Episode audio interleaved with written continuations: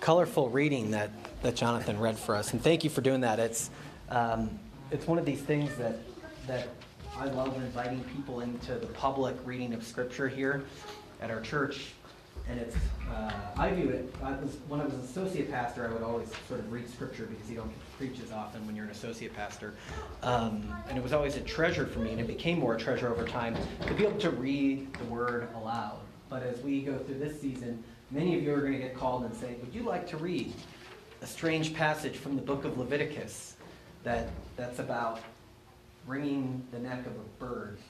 Um, and yet there's still privilege there, there's still goodness there. And so we're going to explore this Sunday. Now, as many of you know, I went to the Indy 500 two weeks ago on Memorial Day. And they always do this thing at the start of the race called, or the start of practice called the shakedown, which I didn't put together exactly what that was until yesterday.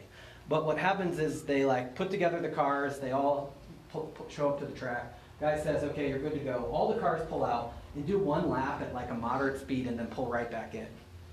I was like, that is so strange. Why wouldn't you want more practice time right off the bat if everybody else is pulling in? And then I was like, oh, it's like when you're a kid and you put something together that you might test your weight on, that like you just sort of shake it down, shake it to make sure the pieces are put together correctly, that it can actually like go around the track and not fall apart. And as I was thinking about that, I was like, that's what I need for the book of Leviticus. I need a shakedown sermon to figure out um, how do you prepare for this? How do you talk about this? How do you? Because it's it's sort of a radically sort of different preparation process for me. I'm getting more information about the text than I ever have before, and a lot of the information I would say is also not like why we gather here. Um, why do these things happen? Why do this? And so I was like, you know, there's there's stuff we need to talk about about the structure of the book of Leviticus, which we'll do at some point, and then there's stuff we need to talk about on sort of this. What does it mean to be Christian readers of the book of Leviticus? But I was thinking about that's more like racing, right? What I need first is like a shakedown to see if this thing can actually roll, and if it doesn't roll, what's wrong. And so this Sunday, we're just going to sort of start with chapter one. I'm going to try and focus and work through the first chapter of this odd and strange and wonderful book. And so the first thing I want to point out is that is that if you read the email this week, I pointed this out already, but is that the what we call this book is Leviticus. Um, and that, that name comes from this idea that this book is written for the tribes of the tribe of Levi, the Levites, to sort of instruct them on how to do sacrifices for the people of Israel. But it's not really that. Because that's only like, they only show up for a very short part of the book. There's a lot of other stuff in the book. And in this one, this first sacrifice that we learned about, this burnt offering, says that any man, any person, anyone who wants to come and do this. And unlike most of the sacrifices in the book, this one isn't given like a direct cause. It's not like, if you did this, go and do this. This is just sort of a first general sacrifice. Anyone goes out and does this. And so it's not just about the Levites, it's about this sort of speaking this to the people of Israel, how the Israelites are going to practice their faith. So the Hebrew title for the book is Now He Called. And the Hebrews always sort of took their, Jews always took sort of their first title from the first word of the book. The first word for the book of Leviticus is Now He Called. Is Leviticus? Leviticus is right after Exodus. Okay. Um, so there's Exodus. Let's see. Exodus still. Leviticus. Thank you. You're welcome, Gary. If yours has pictures, let me know because that would be good. Um, but it's now he called. God has called Moses into the temple. And so this book almost sort of literally picks up from the end of Exodus. And so we read last week, and, and it was in the bulletin, and we missed it this week, but this idea of the Exodus ends with this glory filling this temple, and yet they can't enter it. And Numbers begins with them sort of participating in the life of this temple.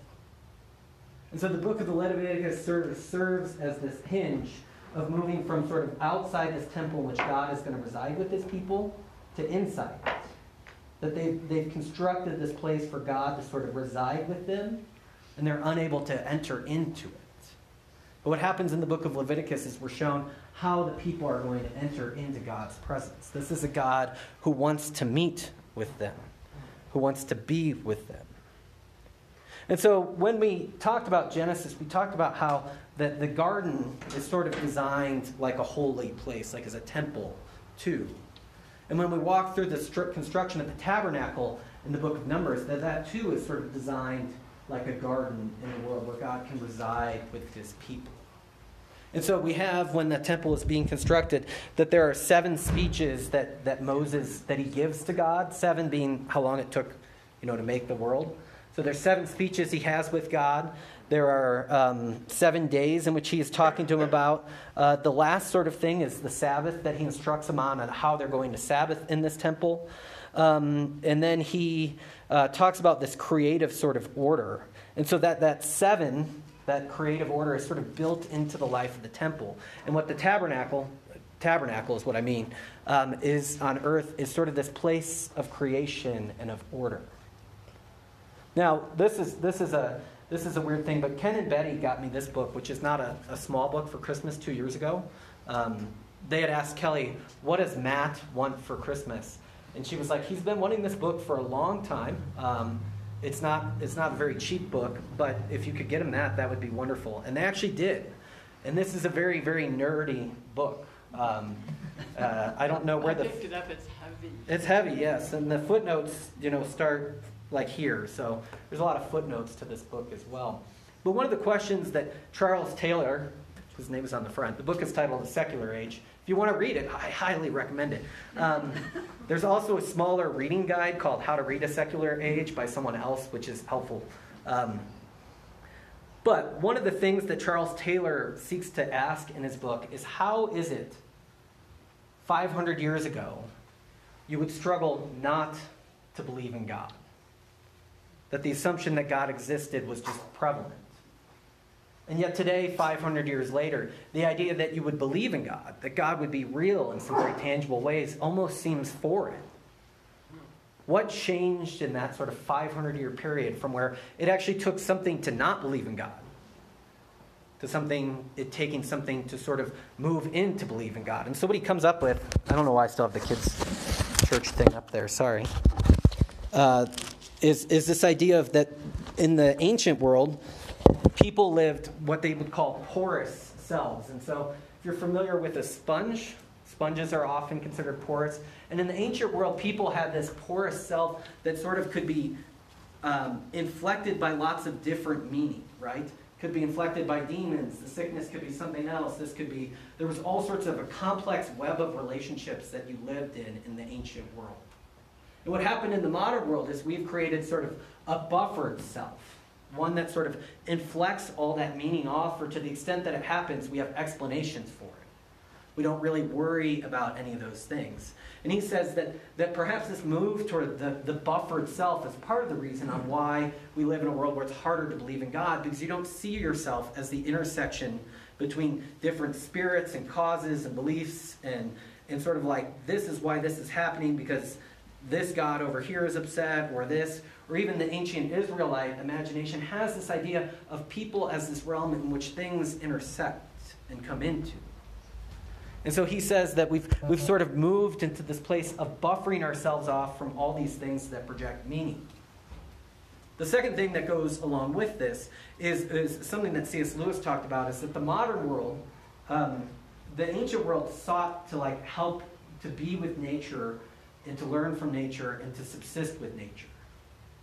The modern world sort of seeks to tame nature, and when we can't tame it, we have sort of things like augmented reality, which is uh, like Google Glass, if you're familiar with that, or uh, virtual reality. We tend to sort of say if, if nature isn't going to cooperate with, our, cooperate with our desires and wishes, we should develop something that where the world responds the way that we would like the world to respond. Now, this is all a weird introduction to this first chapter of the book of Leviticus. What I'm trying to say is that there's perhaps a connection between why it's harder to believe in God and why we don't sacrifice cows anymore. That we've divorced our lives from sort of the practical realities of life and death, of food systems.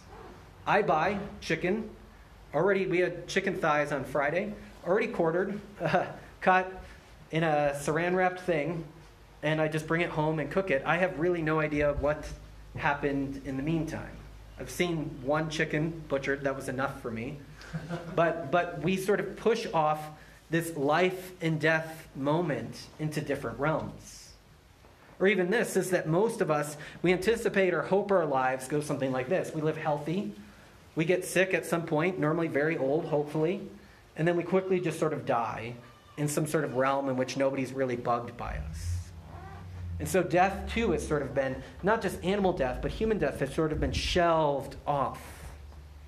And so we live in this world in which these things don't really happen for us. And so the idea that meaning can viewed in sacrifice, what does it mean to spill blood? What does it mean to open up life? Is just something that doesn't occur for us. It's something that rarely happens in our modern world. I mean, for most people, the first sort of death they actually remember is that of a grandparent. There's no intimate community. There's no place where these people are living in houses. There's no place near. And while some of this, uh, this is not to say, well, all the modern world is bad, but it's to say that some of these advancements have moved certain things to the realm that might give you an imagination that God is there, that we sort of have passed off on. We don't live in sort of a natural sort of sphere anymore. We live in sort of air conditioned, quiet lives, immune from all these things. And so when you think about what does the buffered self look like, it's the person who gets to live in Phoenix but never experiences the heat. Which is not to pick on Phoenix, but that's like a metaphor for the whole thing. Is that we live disorsed from the realities that surround us. So, the book of Leviticus is going to do, and clearly in this first chapter does, is it pushes us right into this place. If anyone wants to come and bring a sacrifice to the Lord, this is how they shall do it. And it's a, it's a very, as Jonathan read for us, it's a very, um, doesn't cut very many corners in its presentation of how this goes.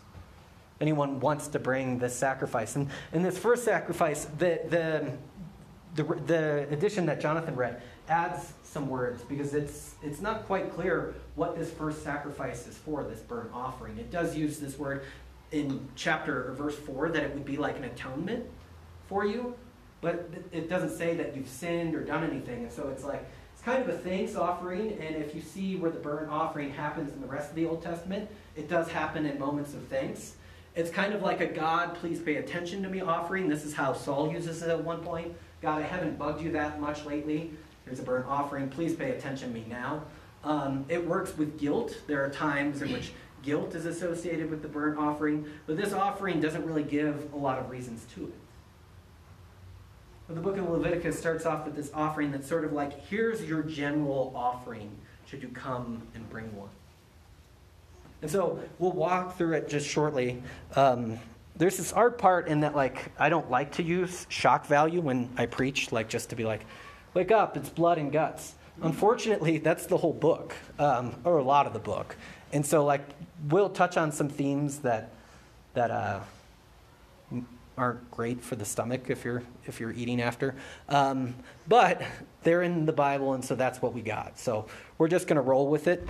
Um, but if you're offering from the herd, you're supposed to offer a male without defect. And, and one of the first things is, is, is if you noted that Jonathan read, he said all of chapter 1, and I was like, well, I can shorten it. We can just talk about the herd because the flock and the birds are pretty much the same thing. But what's important about why there's herd, why there's flock, which is sort of the sheep and the goats, and why there's birds, is because it's a socioeconomic, like, if you're rich, you can offer something from your herd. But not everybody has access to a herd. So if you're not that rich, you can probably get like a goat.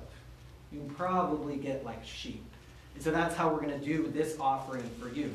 And if you're like pretty poor, and, and this is interesting because this is the one Mary offers when Jesus was born, you can get like some birds. And you can offer that.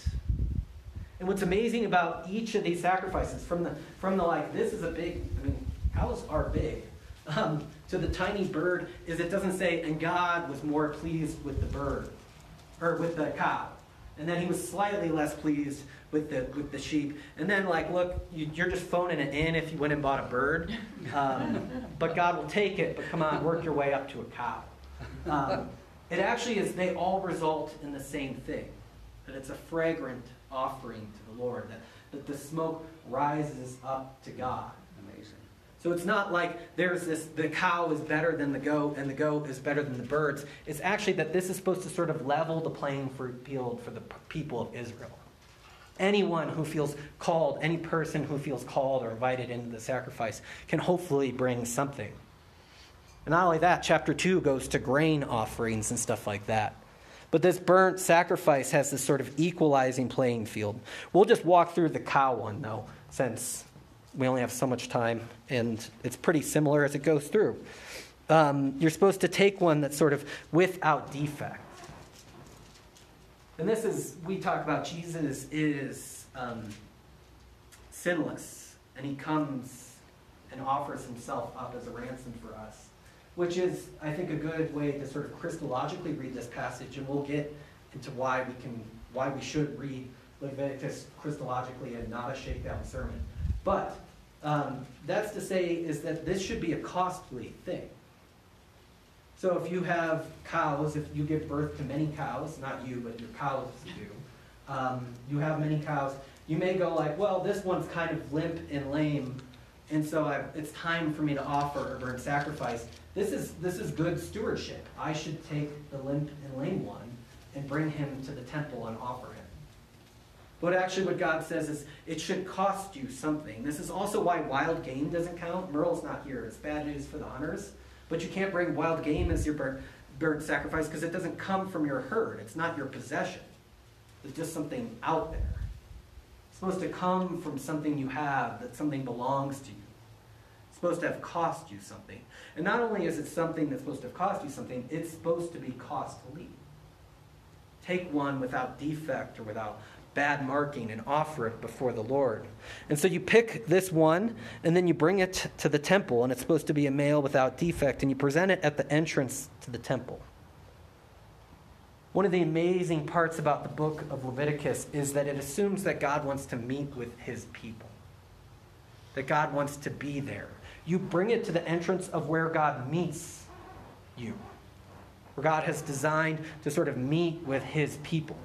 This is no small thing. This is God is in this holy place here on earth, and when you want to offer the sacrifice, you go to it. And not only that, these, these, these sacrifices and things we'll read about, it also says that this religion isn't quite human invented, but is God spoken into the world. You're not a herdsman who's like, you know, we have this God of rain that we would like to appease, and we don't know how, but let's burn some things and sacrifice some things and see if it works. Um, this is God spoken out to his people that this is the way that you should do this. And so you bring it to the entrance of this meeting and you don't bring it in.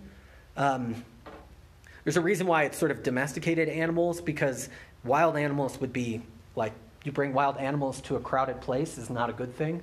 But, but they're domesticated animals at the front of the temple and they bring them there. And so you bring this and then you place your hand on it or it, it's sort of in the in the the Hebrew will say that you lay heavy on it to some degree. It's a fascinating passage because this is where like I read and read and read, and everybody's like, nobody knows what this means. Here's three options. Here's five options. Here's four options. Here's three. Um, I went through that a couple times this week. But what I finally sort of came to is first is that it symbolizes ownership. You're laying your hand on this animal and sort of giving it over because it is your animal. You've brought this thing before the Lord. It symbolizes ownership. And the other thing that sort of becomes clear as you look at this word and the way it functions in the Bible is that you're sort of connecting with it. You're sort of building some sort of connection. And whether that's sort of that when this thing is sacrificed, it becomes you so that you don't die because of sin, that's one interpretation. Or whether it becomes sort of you're the blood that you're going to sort of offer, which is um, going to be placed and burned up. Is, is that sort of like your ascent as it turns into smoke to God as well? It's very hard to say what's actually going on here, but I think it's a very important passage and that it suggests that this is something happening between this. One of the commentators suggests that this whole thing is no hands off affair, where it's like, man, this is, would be great if, like, oh, it's hands off came from this. Because, like, it really is not a hands off thing. Because the next thing the person bringing the animal has to do is actually um, slit its neck themselves. The priest doesn't do it. So you bring the animal to present, and you're the one who sort of unleashes its blood. Now, there's this thing about blood in the Bible that I think we miss is that, like, we say that we're covered in the blood of Jesus, or that, like, nothing but the blood. Um, and these are all important truths. But what the Bible says about blood is that it's releasing the life of the thing. And so if you say that you're covered in the blood of something, what you mean is you're covered in the life of that thing. I think this is fascinating for when we think about what God did for us in Jesus and we say we're covered by the blood. Because oftentimes we think that that means that we're covered in his sacrificial sort of death, which is true. But we're also covered in the life he lived. To release the blood is to release the life out. So it's not just that this is sort of releasing sort of the blood that becomes the sacrifice, but it's also releasing the life and, and you could almost say the character and the, the, the, what this thing is. And so the person bringing it does that, and they release that to atone. And the, um, they begin to sort of, the priest brings the blood and sort of sprinkles it on the altar or, or slaps it. There's various different ways to interpret this one too. And, the, and that's sort of to symbolize one is that after Noah's flood, that taking life is a very cautious thing. And so the first thing to sort of do after this is to say that, like, this is something done for God, that this is not on you, but it's sort of just being pushed to who and where God is. And so after the blood is sort of placed on the, on the offering, um, he splashes against the sides of the altar. You were supposed to you were to skin the burnt offering cut it into pieces. First, there is no meal with this one. Many of the offerings there's this meal, but because this one everything is burned, there, there's nothing to there's no feast you get to have after. The skin goes to the priest, which I guess um, the, the sort of thought is they get some sort of wage out of doing an offering like this. So they get the skin of the animal, but the rest of it is cut up and burned. And what happens is there's very specific instructions on how it's cut up. And if you really want to get into it, we could talk about it later. Is it almost seems like in the hierarchy of like what a body is in ancient Israel is the way in which it's burned towards the hierarchy to the way the tabernacle is built. There's the outer parts moving towards the inner parts. That it's burned in a way that sort of represents that you burn what's periphery to burning what's central. And that sort of is the way that this burning works, and it's piled up there. And it's offered up to God, and this whole thing is burned. Now, now this is always a fun one for preachers because it's like it's like let's all after the service go off and burn the offering this Sunday. Um, you know, you've brought something to God, and what the guy does is he torches it all up. Um, now you know that this is part of the deal when you do it, but it's a, but it's a fascinating thing of that I brought this offering and we're going to burn the whole thing. But what it says is that this one is a burnt offering, a food offering, and it makes an aroma pleasing to the Lord. This is sort of the culmination of this.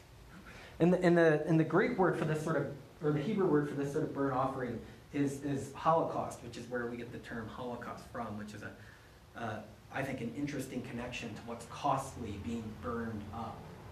But this, this Holocaust is to incinerate everything.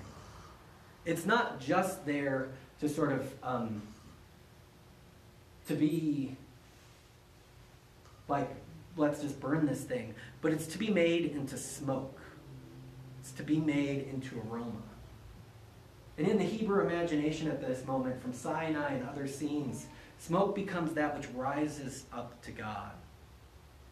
Essentially, what you're saying is let's take this thing which I've laid my hand heavy on, and let's bring it to God and turn it into smoke so that it will rise up to Him.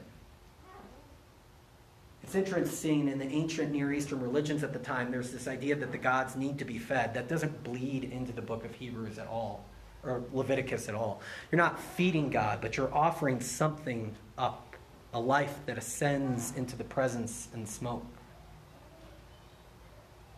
And so this is all burned and incinerated for that purpose. And so it, it builds up something to God and sort of moves as smoke up towards the heavens. To become a smoke is sort of the theme of what Paul is talking about when he says that we should present ourselves as living sacrifices to God. Where the book of Ephesians says that to be imitators of God, therefore, and, and, and dearly loved children, and live a life of love as Christ loved us and gave himself up as a fragrant offering, a sacrifice to God. The challenge for us is not to bring a cow anymore and offer it on the altar. The challenge for people who know who Christ is and the life that he lived is to bring ourselves somewhat as something that's going to be offered up as smoke to God, as an aroma, as a fragrance that sort of builds and reaches up to the heavens. In this society and in this world, in, in ancient Near Eastern religion, it becomes this process by which we identify with this animal, this sheep, this bird, to sort of visualize that for us to show us how that might be. But what it becomes after we know who Christ is and how Christ came and lived and died for us is that one has gone before us who has become as smoke for us, who has become sort of the sacrifice that we've laid our hands on, and who sort of ignites himself up towards heaven. But merely doesn't leave it there, but through our hands we come participate participators in that sacrifice the same way that this happens here. We don't replace that sacrifice, which is good news for Christians. Christ becomes that sacrifice for us. We're not called to do that better or to become higher on that, but to accept that Jesus has done that. But through our connection, through our laying on of hands, it's supposed to open up space for us too to also ascend to God. Let us pray.